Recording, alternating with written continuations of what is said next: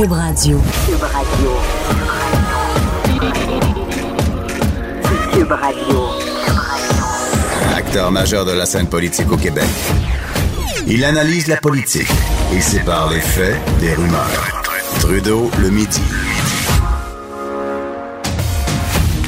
Bon midi, aujourd'hui on est mercredi le 10 avril 2019. J'espère que vous allez bien. Mon nom est Jonathan Trudeau. Vous êtes à l'écoute de Trudeau le midi à Cube Radio. Merci d'être là. Journée euh, plus agréable hein, que les deux dernières qu'on a vécues en termes de température. Bon, évidemment, je dis ça et euh, on pense quand même aux plus de 100 000 personnes qui sont encore privées d'électricité. On était avec vous, on pensait à vous, on espère que la situation va se rétablir euh, le plus rapidement possible.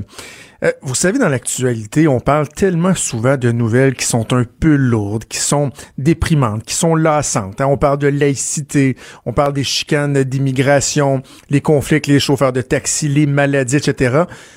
Mais des fois, il faut se réjouir de voir des nouvelles qui sont fascinantes, euh, d'effrayer la manchette, euh, des trucs dont on parle pas assez souvent et que de temps à autre euh, on, s'intéresse et franchement moi ça me fascine. Prenons par exemple David Saint-Jacques qui a fait sa première sortie dans l'espace lundi matin, c'était absolument captivant, tellement intéressant. Je regardais tantôt pendant que j'étais à Mario Dumont LCN, David Saint-Jacques faisait une conférence de presse en direct avec des journalistes ici au Québec, alors que lui, dans la Station spatiale internationale, il y a quelque chose d'absolument euh, donc fascinant, euh, je le disais. Autre chose, ben aujourd'hui, ça faisait quelques jours déjà qu'on en parlait, qu'on l'attendait.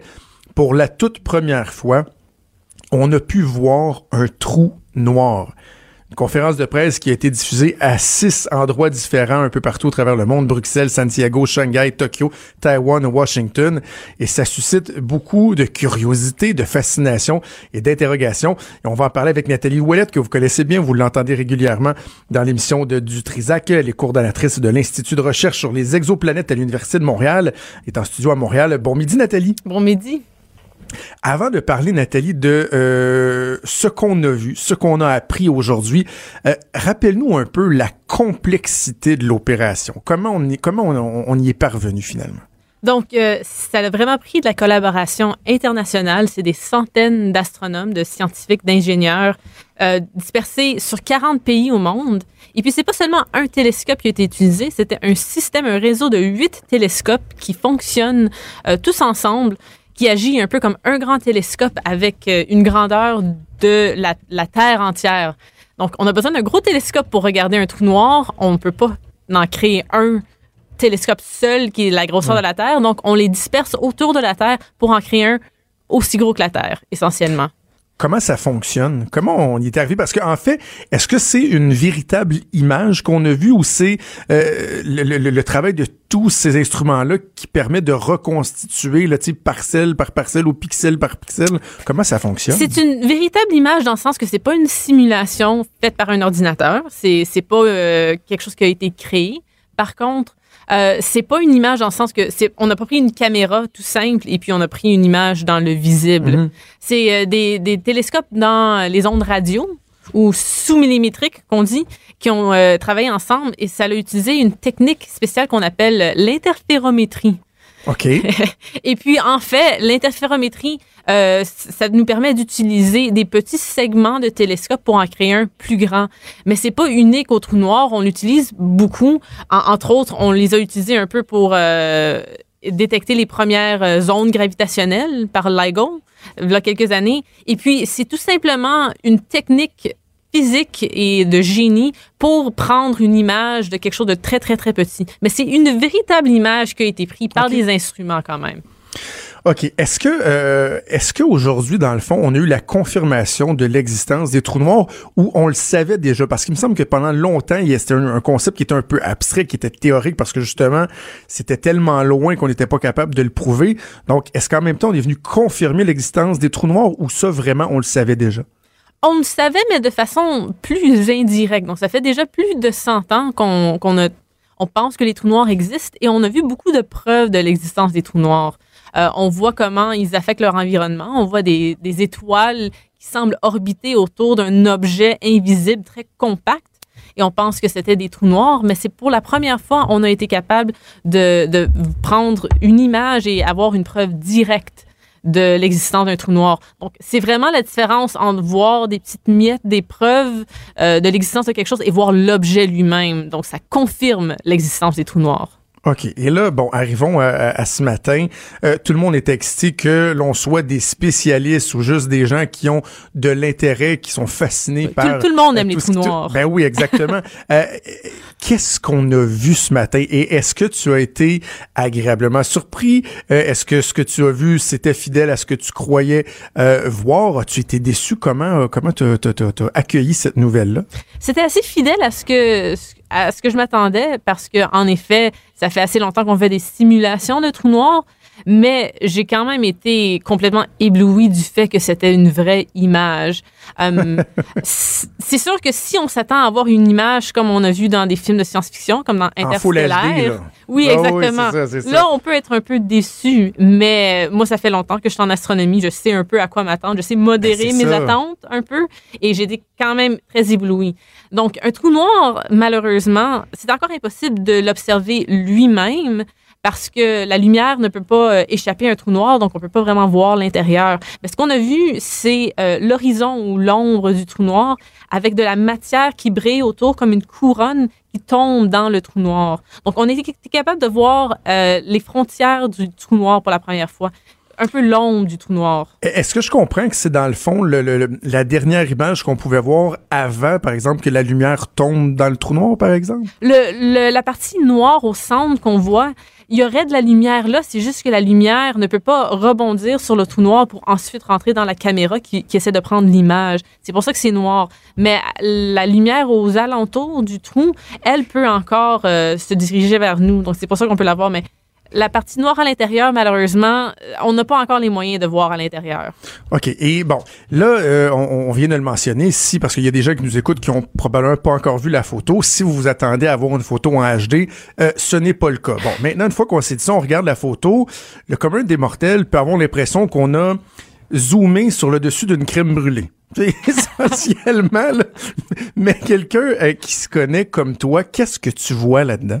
Je vois le centre où euh, qu'on appelle l'événement d'horizon où la gravité est tellement forte que la lumière ne peut pas s'échapper. Et autour je vois de la lumière euh, produite par de la matière qui tombe le trou noir qui tombe à des vitesses vertigineuses presque la vitesse de la lumière en fait. Et puis la friction entre euh, les grains de poussière qui tombent dans trou noir euh, est tellement intense que la poussière s'illumine. Donc, c'est ça qu'on voit, le, la couronne autour. C'est de la poussière qui tombe à la vitesse vraiment incroyablement vite vers le trou noir. C'est, moi, ça me fascine totalement. On, dirait qu'on n'arrive pas à saisir l'ampleur de la chose. Euh, dans le fond, le trou noir, là, si tu avais à, vulgariser, à résumer ce que c'est, rappelle-nous euh, qu'est-ce qu'on sait, comment on peut l'interpréter, l'expliquer? Mm-hmm. Donc, un trou noir, euh, c'est un objet qui est créé à la fin de la vie d'une étoile très massive, plusieurs fois plus massive qu'un soleil. Et à la fin de la vie, il y a une grande explosion qui s'appelle une supernova. Et au centre de la supernova, il nous reste un objet où presque toute la matière de l'étoile euh, a été compressée dans une toute petite région. Et la densité est tellement grande que la gravité, l'attraction gravitationnelle de cet objet, euh, ça fait que tout rentre à l'intérieur, incluant la lumière, et rien ne peut s'échapper. Par contre, on a certains trous noirs qui sont particulièrement massifs, qu'on appelle de façon très originale des trous noirs supermassifs. et ceux-ci se retrouvent au centre des galaxies. Et ils sont plus faciles à étudier parce qu'ils sont plus massifs. Donc, l'image qu'on a vue aujourd'hui, c'est en fait un trou noir supermassif au centre d'une galaxie qu'on nomme M87 qui pèse plusieurs milliards de fois plus que notre Soleil. Donc, c'est beaucoup de, gros chiffres, beaucoup de matière. Ah c'est incroyable. oui, c'est difficile à s'imaginer. Qu'est-ce qui arrive à la matière une fois qu'elle entre dans le taureau noir? Est-ce que ça, on a une réponse concrète à ça ou ça demeure euh, un inconnu? C'est sûr que ça demeure euh, en, fait un inconnu parce qu'on n'a jamais eu la capacité d'envoyer un satellite dans un trou noir qui pourrait nous transmettre euh, ces données et nous dire c'est ça qui se passe en ce moment. Mais toutes nos théories nous indiquent que la matière est euh, déchiquetée en leur sa, plus, ses plus petites composantes lorsque ça tombe dans un trou noir. Et puis les atomes de la matière se rajoutent à la trou noir, au trou noir. Donc le trou noir vraiment mange la matière et euh, il grossit. En, effet, euh, si toi tu tombais dans le trou noir, tu deviendrais une partie du trou noir et après ça le trou noir il pèserait autant qu'un trou noir plus euh, plus toi. OK, OK. Puis bon, euh, dans ce qu'on a dévoilé ce matin, est-ce qu'il y a des surprises ou euh, un peu tous les, les, analyses qui ont été effectuées jusqu'à maintenant euh, tendent à démontrer, euh, à confirmer les hypothèses qui avaient déjà été émises par le passé? Une chose qui était surprenante, c'est que l'anneau lumineux autour du trou noir était pas parfaitement symétrique. Il y avait une partie qui était plus brillante et plus épaisse et donc, ça, ça semble nous indiquer que la matière autour du trou noir euh, est en mouvement, est en orbite. Et ça, ça veut dire que peut-être le trou noir lui-même orbite sur lui-même, comme la Terre orbite sur elle-même. Donc, ça nous donne des indications sur la, dynamique, la cinématique un peu du trou noir. Euh, ça, c'est quelque chose qu'on n'a jamais vraiment vu. On, avait des théories qui disaient que c'était possible, mais en voyant la symétrie dans l'anneau, ça nous donne des indices, en effet, que le trou noir orbite sur lui-même. Une des questions qui revient toujours lorsqu'on parle de ces éléments-là, Nathalie, c'est, bon, il échappe pas, c'est qu'est-ce que ça donne de savoir ça? en effet. Dans, la connaissance de, de, de notre planète, euh, de, de, la compréhension du passé, du futur de notre planète, est-ce que ça, ça apporte autre chose ou dans le fond, euh, ça se limite, et je le dis entre guillemets parce que je trouve ça fort pertinent et intéressant, mais ça se limite à, à comprendre ce qui nous entoure? C'est sûr que ça, c'est une partie qui est, importante. Et puis, la curiosité, c'est une caractéristique tellement fondamentale chez les humains mhm. euh, que ça, fait partie de, notre euh, euh, raison d'être, de comprendre notre univers autour de nous. Par contre, même au-delà de ça, les trous noirs, c'est des objets tellement extrêmes et exotiques que ça défie notre compréhension des lois de la physique. Donc, mieux comprendre un trou noir veut dire mieux comprendre les lois de la physique en général. Et de la recherche fondamentale comme ça peut vraiment apporter des innovations inattendues en technologie. Donc, en astronomie, on prend des belles photos, mais en fait, la technologie inventée pour ces photos-là, c'est ce qui euh, est devenu les caméras dans les téléphones euh, intelligents de tout le monde. Donc, il y a des retombées technologiques dans la science fondamentale et souvent, on ne peut pas s'y attendre. Il faut juste que ça arrive dans cinq ou dix ans après euh, la découverte. As-tu une pensée pour Stephen Hawking ce matin?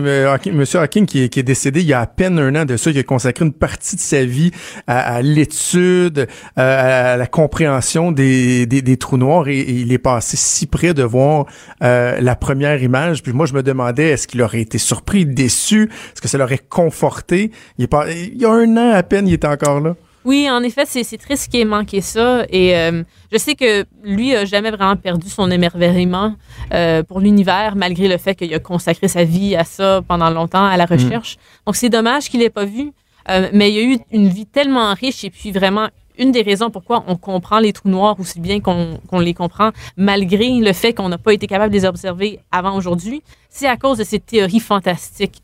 Donc, euh, c'est un des pionniers dans ce domaine et puis euh, il fait partie de cette découverte, même s'il n'est pas avec nous en ce moment. Absolument. Nathalie, en terminant, est-ce que on a tiré tout ce qu'on avait euh, à soutirer d'informations de ce qu'on a de, de, ce qu'on a été chercher ou on va analyser ces données-là pendant des mois, voire des années encore? Oui, définitivement. la collaboration a gardé les données au sein de leur, leur équipe pendant près d'un an maintenant. Maintenant, c'est tout relancé dans la communauté scientifique. Toutes les données vont être disponibles. Euh, on va pouvoir vérifier, revérifier le résultat et puis en apprendre beaucoup plus. Donc, euh, c'est pas fini. Nathalie, c'est un plaisir euh, de t'entendre et on t'écoute.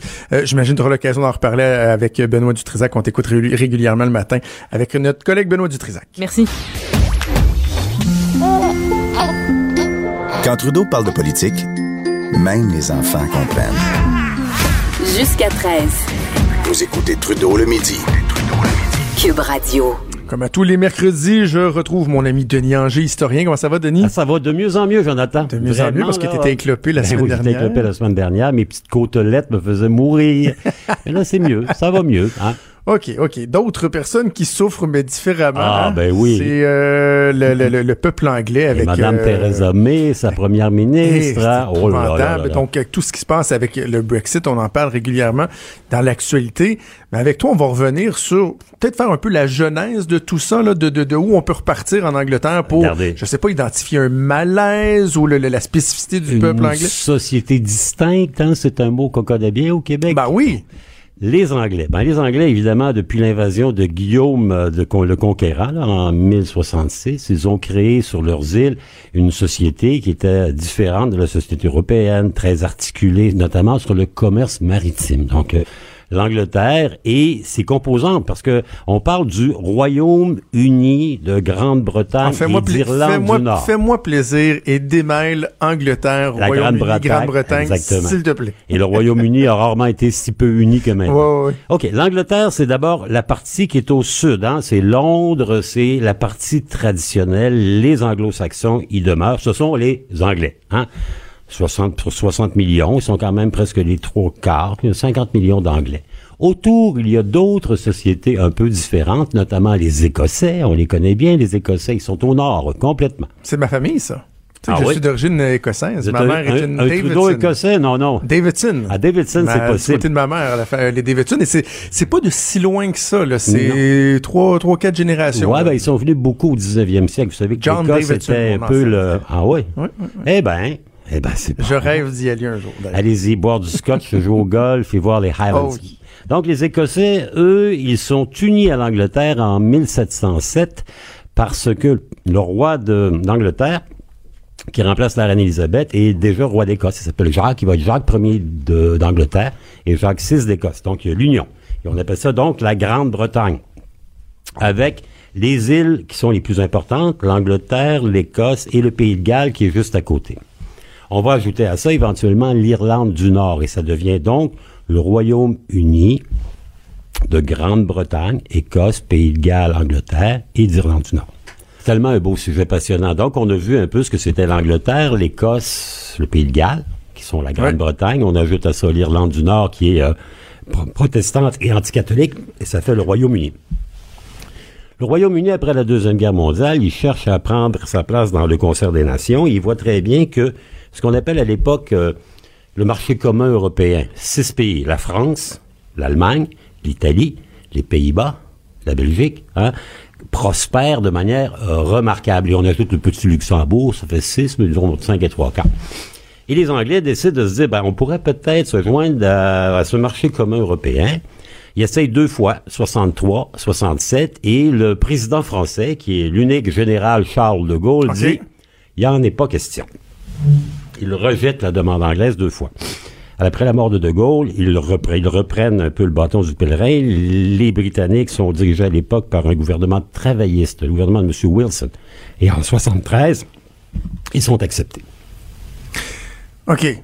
Mais, euh, tiens, pendant que tu prends ta gorgée d'eau, question, pourquoi euh, De Gaulle refusait, quelle était la, logique derrière ce, refus du, du général?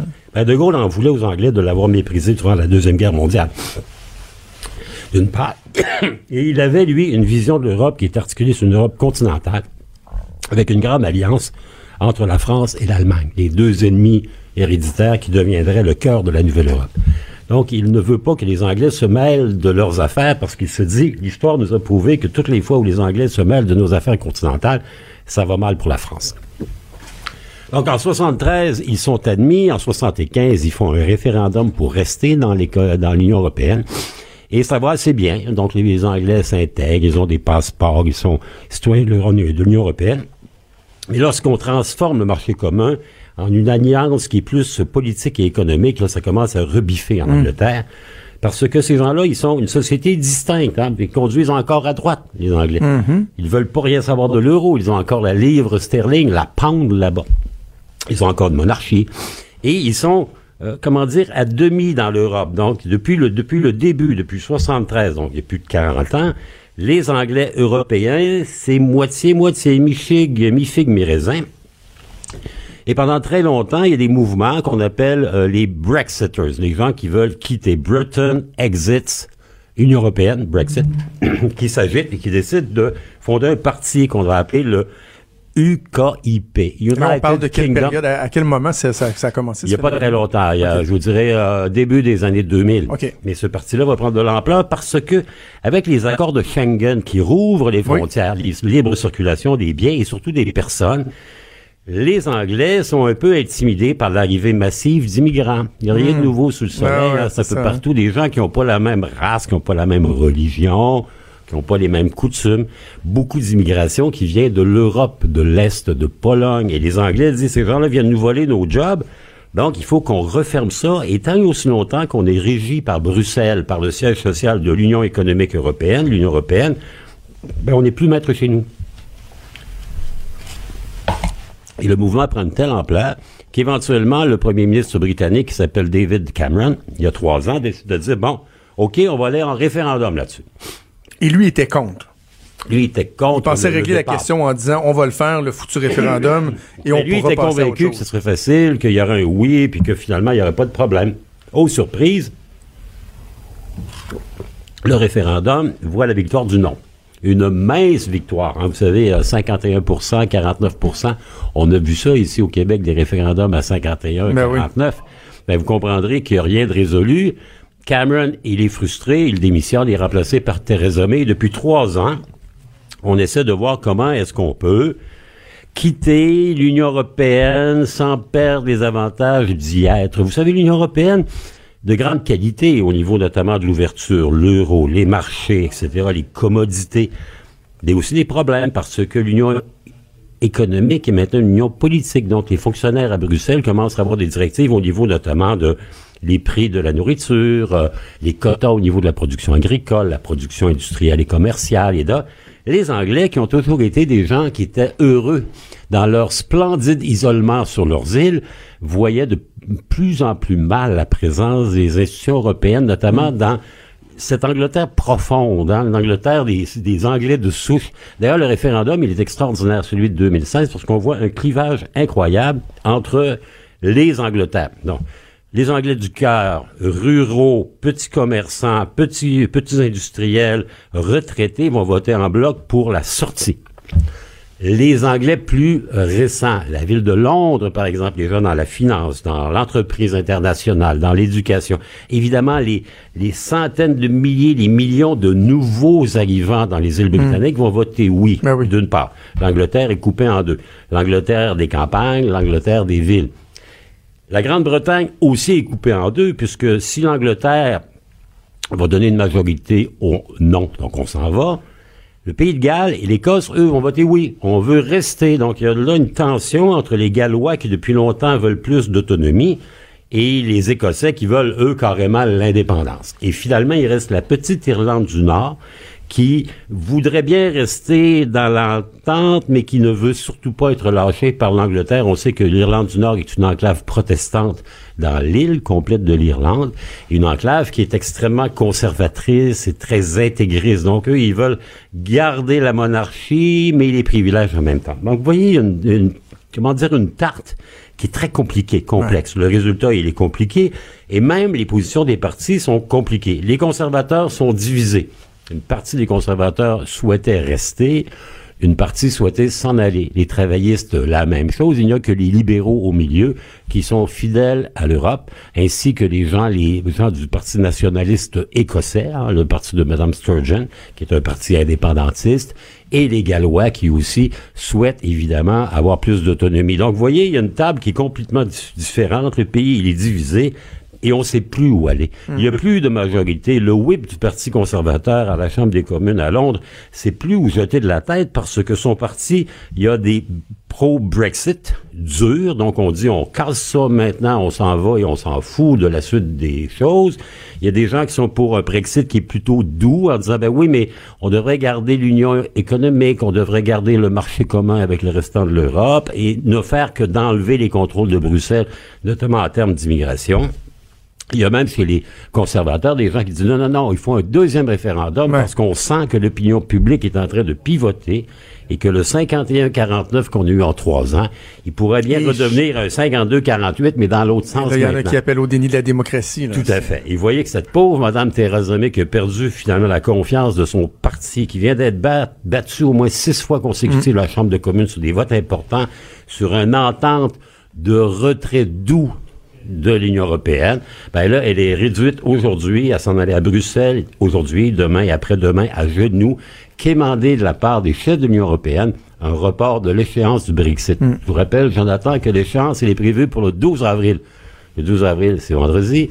Et là, de plus en plus, on parle d'un report qui pourrait aller sur une année. Donc, euh, tout n'est pas rose au perfide pays d'Albion, la Ah non, Britannique. hein, non, et surtout que pendant ce temps-là, ça leur fait très très mal En termes économiques, c'est économiquement.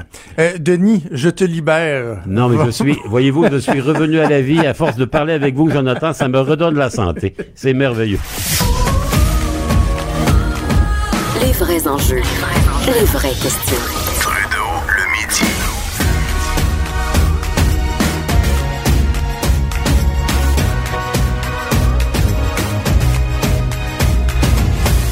Radio.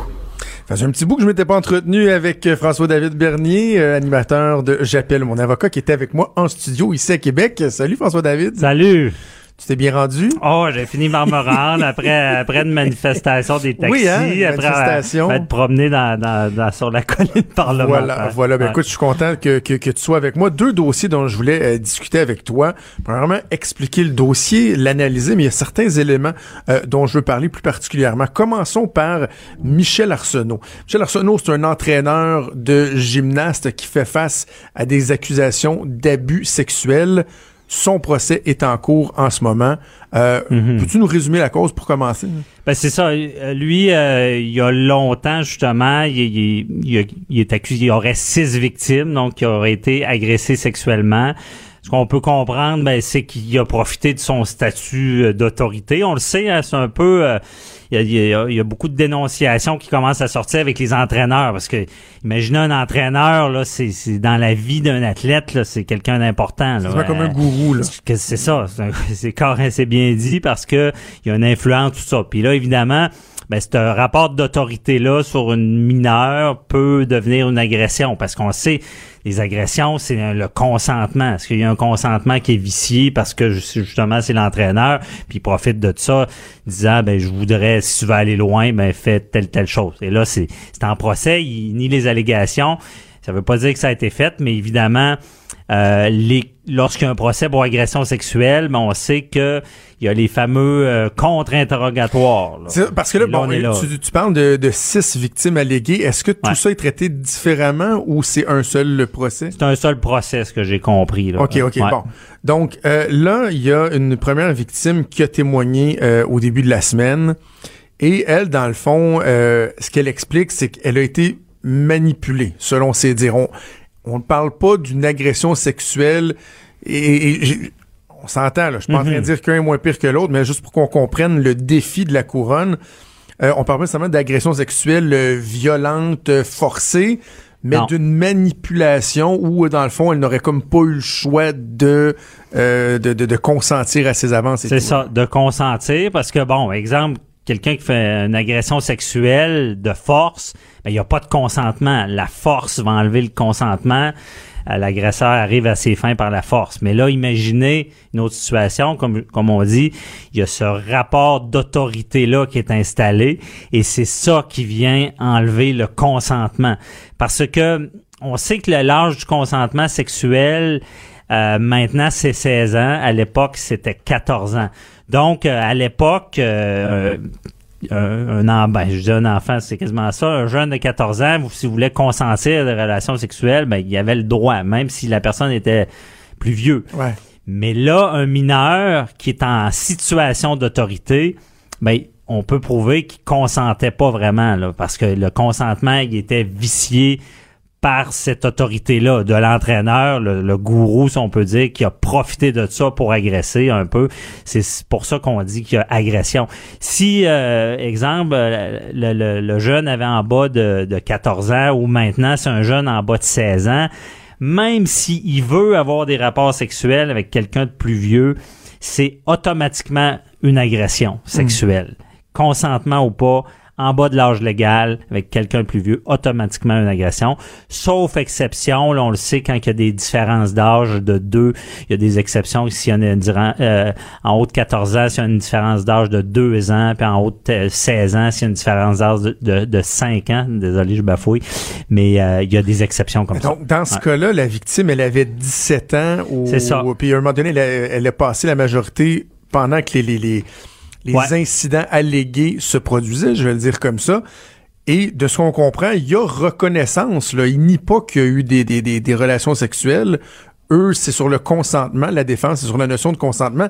Mais là, avec ce que tu viens de m'expliquer, si elle avait 17 ans, lui avait euh, 30 quelques années, je pense, déjà à l'époque. Donc, automatiquement, on devrait être en présence d'un cas d'a- d'agression sexuelle ou c'est parce que c'est la loi de l'époque qui s'applique? Ben, c'est la loi de l'époque, mais en, en ce qui, si à 17 ans, il y a, il y a possibilité de consentement sexuel, même à l'é- à l'époque encore plus, parce que c'était 14 ans le consentement.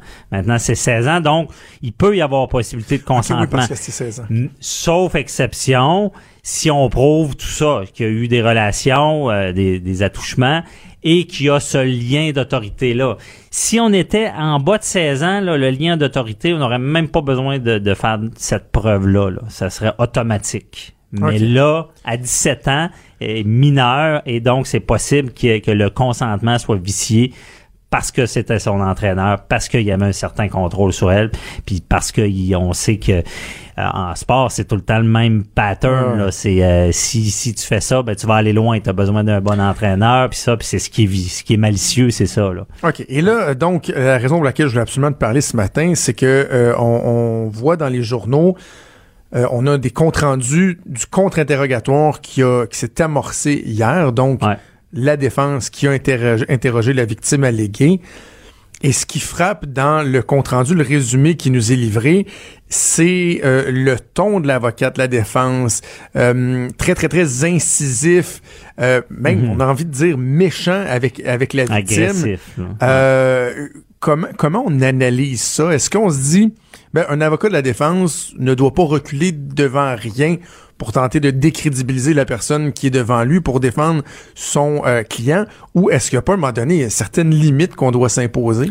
Il y a des limites, mais là on parle d'un contre-interrogatoire. Un contre-interrogatoire, c'est on a beaucoup de latitude. On peut mettre en, en, en- en mise en situation, on peut contredire, on peut euh, couper celui qui témoigne. Tu sais, on, on se cache pas. Un contre-interrogatoire là, c'est c'est pour déstabiliser l'autre puis faire sortir des fois avec la colère ou avec le, ils vont ils vont euh, faire des aveux ou euh, tu sais ça brasse là, c'est un contre-interrogatoire. C'est fait pour ça parce qu'on sait c'est la crédibilité de un contre l'autre et même à l'époque c'était pire parce qu'à l'époque euh, il fallait qu'un témoignage soit corroboré par d'autres choses. On pouvait pas gagner une agression sexuelle seulement sur sa crédibilité, sur son témoignage. Donc, ça, Ouais. c'est euh, et c'est pour ça. Et là, le, le mais il y a des quand même des limites. Et là, de plus en plus, avec le mouvement moi aussi, avec on, on, veut que les gens dénoncent. Puis ça, c'est souvent ce qui fait peur aux victimes, c'est, c'est d'aller d'aller dans la boîte, si on peut dire, se faire contre-interroger. Euh, et euh, c'est ça qui est pas agréable. Mais la limite, c'est quand même, faut garder du respect. Euh, et euh, le juge peut intervenir dans ce cas-là. Le, le juge est intervenu, mais il doit être très prudent, le juge, parce que c'est c'est comme un équilibre entre euh, les droits de la victime, mais il y a aussi l'accusé qui a le droit à une défense pleine Ouais. et entière. Fait que un juge qui interviendrait trop laisserait pas cours au contre-interrogatoire comme il se devrait être, qui interrompt trop l'avocat, ben ça peut être un motif d'appel par après là, de dire ben mon client n'a pas une défense pleine et entière, j'ai le droit de contre-interroger, j'ai le droit de de- d'amener des contradictions, j'ai le droit de, de- peut-être qu'il faire faire des, des aveux s'il faut là, tu sais. C'est pour ça que c'est musclé de même. Là. on comprend que pour les victimes, ça peut être dur. victime alléguée, je vais le dire, Ouais. c'est important de le dire. Euh, ça peut être très, très, très difficile. Voire même en décourager certains. C'est très difficile, ça en, ça en décourage, c'est certain. Et euh, par contre, maintenant, imaginons on faisait ça, puis l'agresseur, euh, on pouvait avoir son agré- présumé agresseur dans, dans face, si on peut dire. là. Euh, maintenant, il y a des dispositions qui sont prises. On peut mettre un paravent, on peut témoigner sans être obligé de confronter son, son agresseur. là. Et euh, les contre-interrogatoires, je pense que de plus en plus, la couronne, autant que les juges sont, comment dire, euh, euh, avisés de ça, comme à un moment donné, il y a une limite. Puis tu sais, ce qu'on voit, c'est ce qui, ce qui est mal placé, puis on- je l'ai vu, là, puis on a le goût de le faire des fois. Tu sais, c'est le, le contre-interrogatoire musclé, là. Tu veux mettre en contradiction, t'es baveux, là. C'est ça que tu fais, là. Mais des fois, tu, tu vas un peu trop loin. Tu sais, le petit commentaire déplacé, c'est souvent ce qu'on entend dans les salles de cours. Les juges disent, maître, écoutez, le commentaire, inutile. On n'est pas là pour ça. là. Posez vos questions. Souvent, on entend ça. Pose la question. Fais pas trop d'allusions. Pose une question. Et Parce que des fois, il y a des affirmations qui sont faites comme là, l'avocat de la défense a dit à la victime alléguée, vous n'avez pas dit non aux relations sexuelles parce que vous vouliez tirer avantage de la situation. Ça va loin, mais encore là, le contre-interrogatoire, on peut pas mettre des mots non plus dans la bouche, mais on peut met- mettre des, on peut insinuer des choses. Et euh, là, on est peut-être sa limite, justement. On peut pas dire, euh, c'est certain que vous avez dit ça, mais comme je dis, c'est très large. hein. Ce qu'on veut, c'est que la vérité sorte. Est-ce que c'est peu... respect. Tu sais, j'aime ça de poser des Ouais. cols. Ah ouais. L'avocat de la défense qui défend quelqu'un, est-ce que... euh, Je fais de la généralisation, mais je veux quand même t'entendre là-dessus. Est-ce qu'il est toujours convaincu à 100% de la non-culpabilité de, de son client? Parce que, tu sais, moi, j'en reviens à me dire, bon, cette femme-là est arrivée chez l'avocate, elle est arrivée chez elle le soir en sachant très bien que, bon, ce qu'elle avait fait Mhm. euh, passer comme quart d'heure là, à, à la victime alléguée, c'était pas évident. Est-ce que humainement, tu dois être convaincu que tu le fais pour les bonnes raisons ou un mode où tu te dis bah ben tu sais c'est mon client, c'est mon client, si je pense que il y a une voie de passage pour euh, l'innocenté, je vais le faire même si j'ai peut-être des doutes sur euh, sur, sur sur sa non Ben, culpabilité. Ça dépend des avocats. Là. Il y en a qui prendront pas la cause s'ils sont pas capables d'être de leur bord. Moi, je suis sûr que c'est déjà arrivé dans ma vie. euh, c'était difficile. J'ai de la misère à bouger la bouche. Ah je oui. croyais moins. Ou, euh, mais théoriquement, on n'est pas là pour croire ou pas. On est, là, on est là, comme j'avais déjà expliqué, pour voir c'est quoi la preuve contre notre client. On est beaucoup dans le système. Là, puis on regarde ça d'une manière froide. L'émotion dans ce domaine-là. Euh, si tu es trop dans l'émotion puis que tu avocat, tu ne pourras pas survivre Mm. là, dans, dans- en, criminel, en droit criminel, là, je parle. là. donc, euh, mais t'es pas là. Je vais dire, la plupart des criminalistes, euh, ils iront pas dire là tu fait ou pas là. Euh, parce que on, on va dire qu'est-ce qu'il y a contre vous, c'est quoi votre version, puis on n'ira pas dire hey euh, commande, dis-moi le ou tu sais on n'ira pas insister Ouais. là, dire Hey, c'est quoi la vérité? Même il y a la blague, je te compte vite là, c'est c'est un avocat, euh, quelqu'un qui est accusé d'un crime. euh, et là, il est, il est devant le jury. L'avocat, il plaide, il plaide. puis c'est puis, une plaido- plaidoirie exceptionnelle.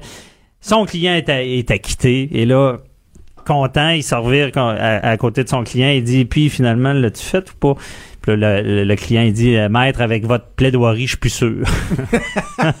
Donc, ça explique bien c'est quoi. Il a réussi c'est- à le convaincre lui-même. Il, qu'il il a l'avait même fait. convaincu le gars qu'il l'avait pas fait. Ouais, OK. Hey, je vais te parler d'un autre dossier. On a euh, eu la confirmation hier que le comédien Edgar Fruitier euh, va devoir subir un procès en lien avec un Mhm. présumé attentat à la pudeur envers un adolescent. Ce serait survenu dans les années 70.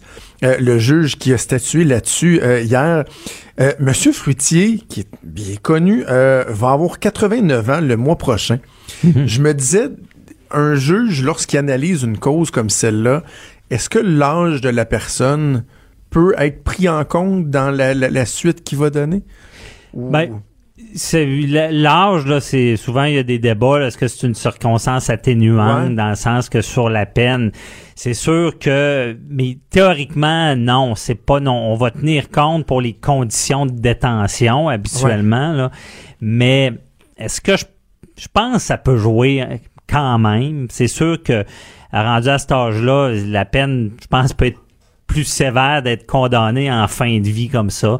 Donc, euh, mais honnêtement, j'ai mal fait mes devoirs. Je suis plus sûr si c'est si c'est vraiment une circonstance atténuante l'âge.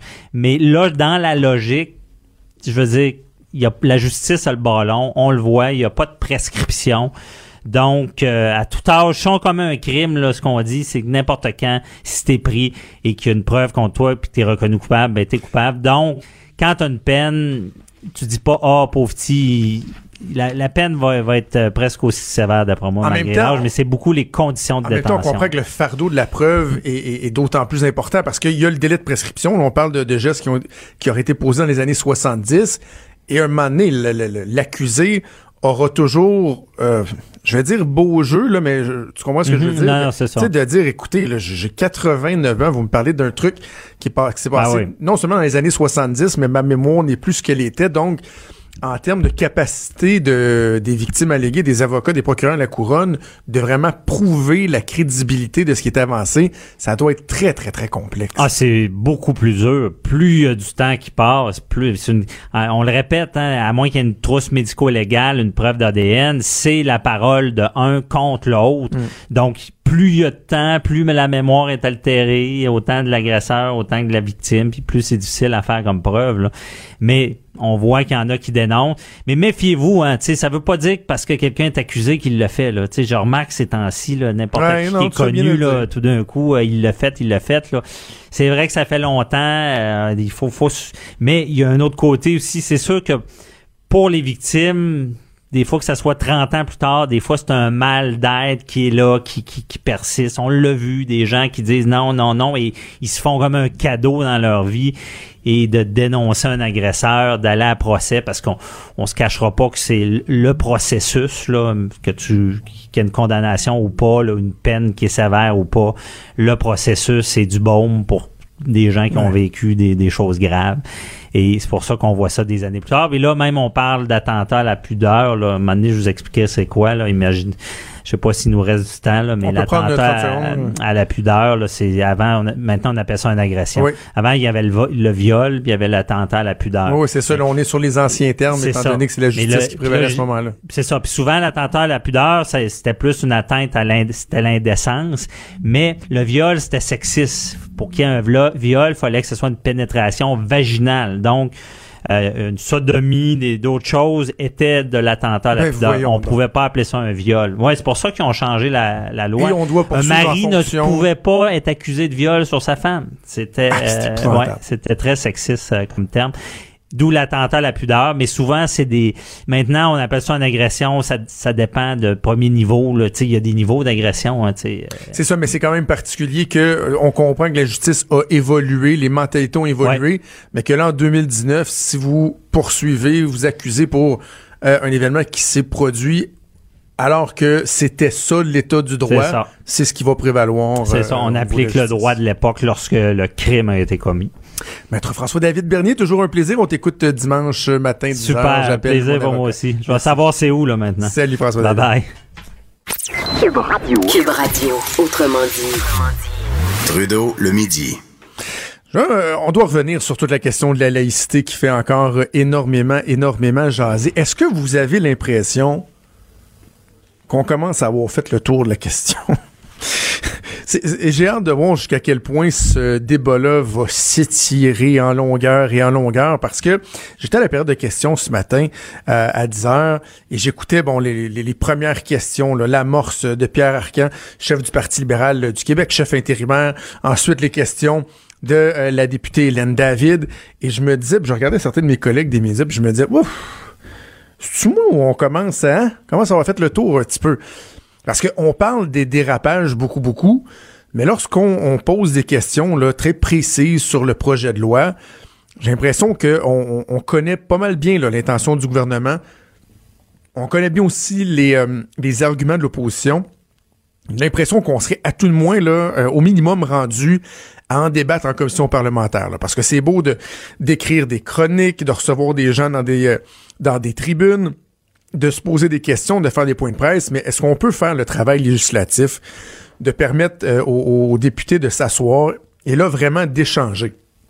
Parce qu'il y a un travail qui doit se faire autour de l'étude d'un projet de loi comme celui-là. Assurément, on en convient tous.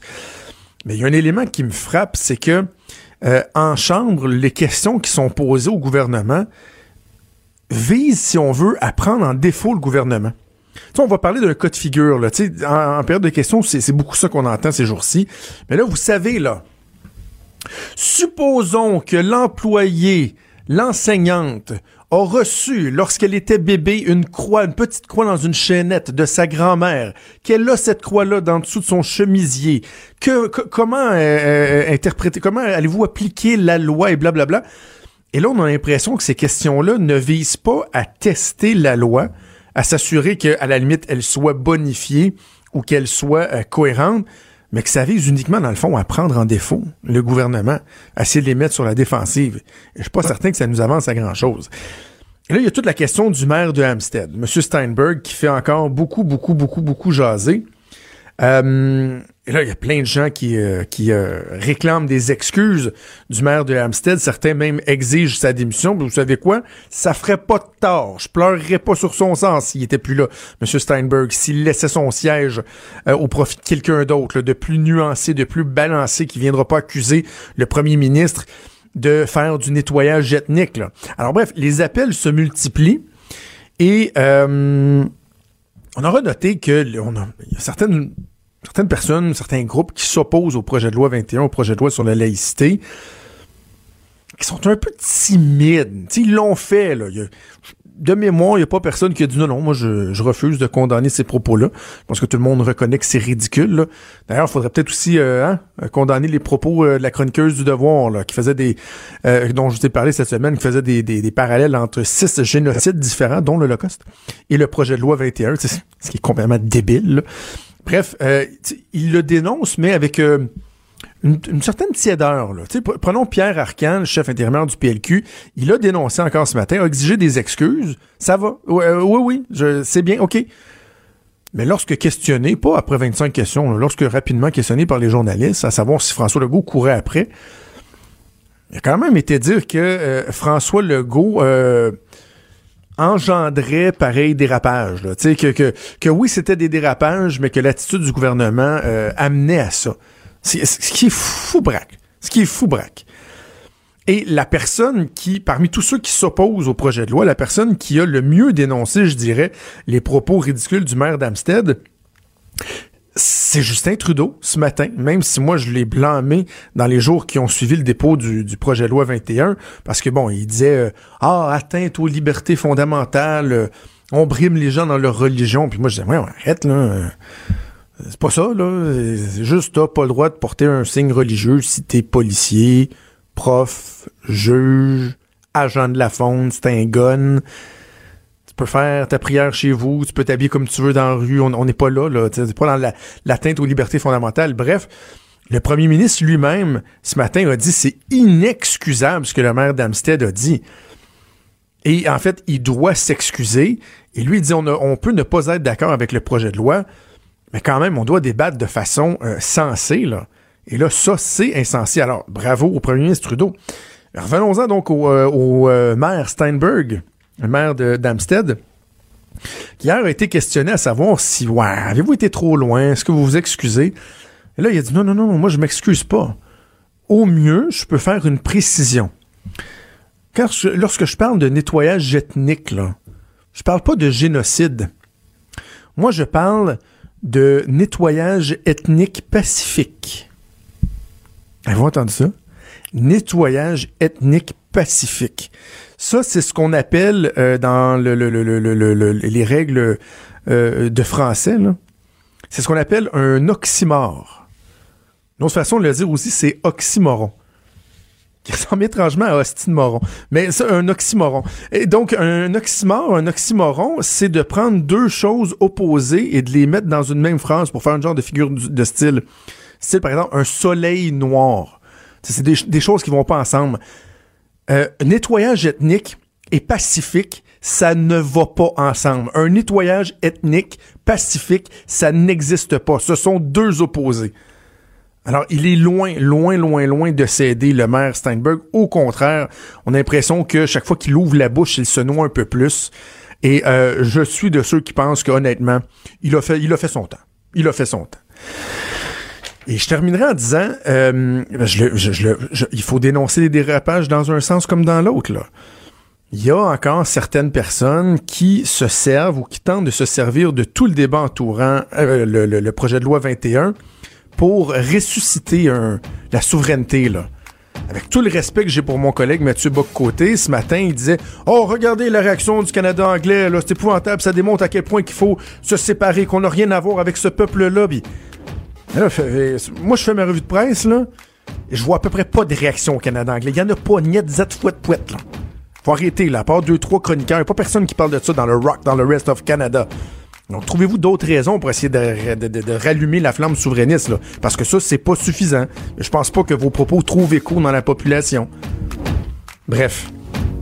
Oui, je le disais, un débat qui commence un peu à tourner en rond. Est-ce qu'au mois de juin, on se repasse à autre chose? C'est la question qu'on se pose. Cube Radio.